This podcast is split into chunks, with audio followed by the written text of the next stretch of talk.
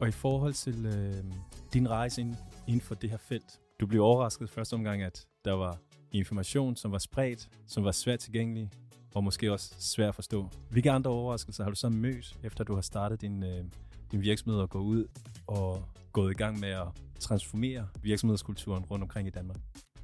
Jeg vil sige, det, der overrasker mig mest, det, det, det er nok de der, der, der stadigvæk tror, det er noget, der går over. Altså, øh, fordi at jeg er jo helt hen i det der paradigme med, at selvfølgelig er bæredygtighed en grundlæggende faktor for, at vi har en fremtid. Altså, og selvfølgelig skal vi være mere bæredygtige. Så øhm, det overrasker mig, at jeg til stadighed øh, støder på folk, som tænker, at det er noget, der går over. Lovgivningen går jo kun i en retning. Altså, der er jo ingen indikatorer på, at der, altså, det er noget, der går over. Det er jo en grundlæggende forudsætning for vores eksistens, at vi kommer i bedre balance, fordi ellers så er der ikke noget. Til vores efterkommere. Ja.